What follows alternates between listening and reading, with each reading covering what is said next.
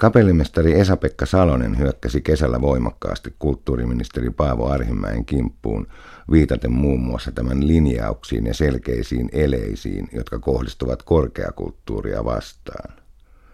Sen lisäksi, että Salonen oli huolissaan korkeakulttuurista, kaipasi hän myös kansallista projektia. Hän oli huolissaan siitä, että fragmentoituneen digitaalisen ajan myötä meillä on yhä vähemmän yhteisiä kansallisia kokemuksia. Salonen totesi myös, että meillä on nykyään vallalla vaarallinen tilanne, jossa sekä vasemmalla että oikealla on kulttuurivihamielisiä ryhmiä.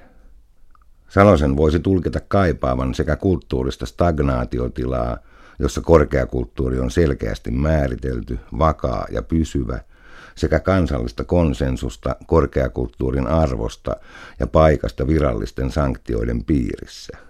Vain tietynlainen kulttuuri on tukemisen arvoista. Tukea voidaan antaa monin tavoin, sekä konkreettisesti apurahoina että vallankäyttäjien symbolisin teoin, vaikkapa osallistumalla erilaisiin tilaisuuksiin, kuten musiikkitalon avajaisiin tai Savonlinnan oopperajuhlien satavuotisjuhliin, mitä Arhimäki ei tehnyt. Toki ymmärrän, että ihan näin ankaran konservatiivisesti ja nationalistisesti Salonen ei ajattele, mutta näin häntä voisi kuitenkin tulkita. Arhimäki puolestaan vetoaa väärinkäsitykseen. Hänen mukaansa osallistumattomuutta ei tarvitse tulkita kannanotoksi.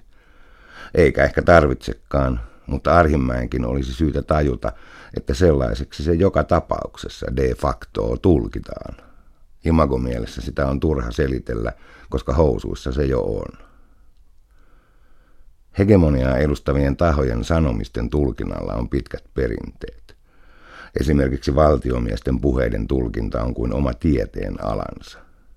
Toisinaan kyse on miltei salatieteestä, jossa erilaisilla nyansseilla ja sanomatta jättämisillä on suuri merkitys. Tulkitaan Salosta ja Arhimäkeä miten tahansa, voi tilannetta tarkastella myös sosiologisesti kentän hallinnasta käytävänä taisteluna.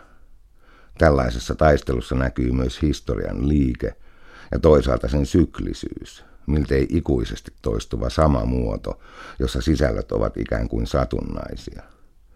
Aina on hegemonia, joka haluaa pitää kiinni asemistaan, ja aina on nouseva avantgarde, joka haluaa päästä kiinni kulttuuriseen pääomaan ja syrjäyttää hegemonian tullakseen sitten kuitenkin omalla vuorollaan syrjäytetyksi.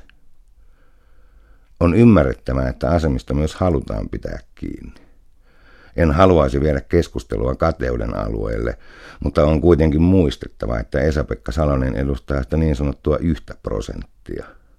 Hän on tähtitieteellisiä palkkoja nauttiva miljonääri, jonka vuosipalkka esimerkiksi Los Angelesin filharmonikkojen johtajana oli noin puolitoista miljoonaa dollaria.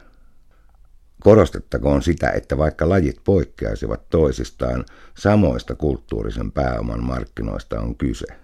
Esa-Pekka Salonen sai vuonna 2001 Suvi Lindeenin ollessa kulttuuriministerinä opetusministeriön jakaman arvostetun Suomi-palkinnon.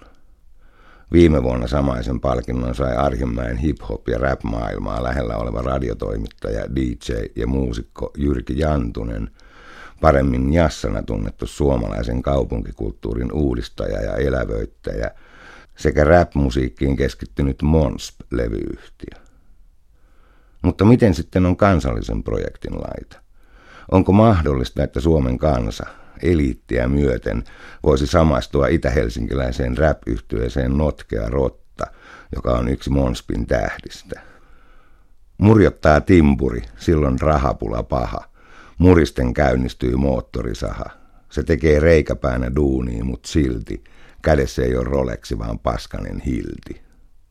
Kulttuuri tulee jo pelkästään sen instituutioiden kautta epäilemättä olemaan aina hierarkkista, mutta hierarkian sisällöt vaihtuvat. Siitä meillä on runsaasti esimerkkejä. Sama koskee kansallisia projekteja. Esimerkiksi Virossa rockmusiikilla, jopa punkilla, oli merkittävä rooli laulevan vallankumouksen rintamassa, kun Viroa vapautettiin Neuvostoliiton ikeen alta. Olen juuri kahlannut läpi 400-sivuisen virolaisen punkin historian, Ja tajusin melko nopeasti, että lukeessani anarkistisen sukupolven viinanhuuruisia seikkailuita luen todellisuudessa paljon laajemmassakin mielessä merkittävää Viron lähihistoriaa.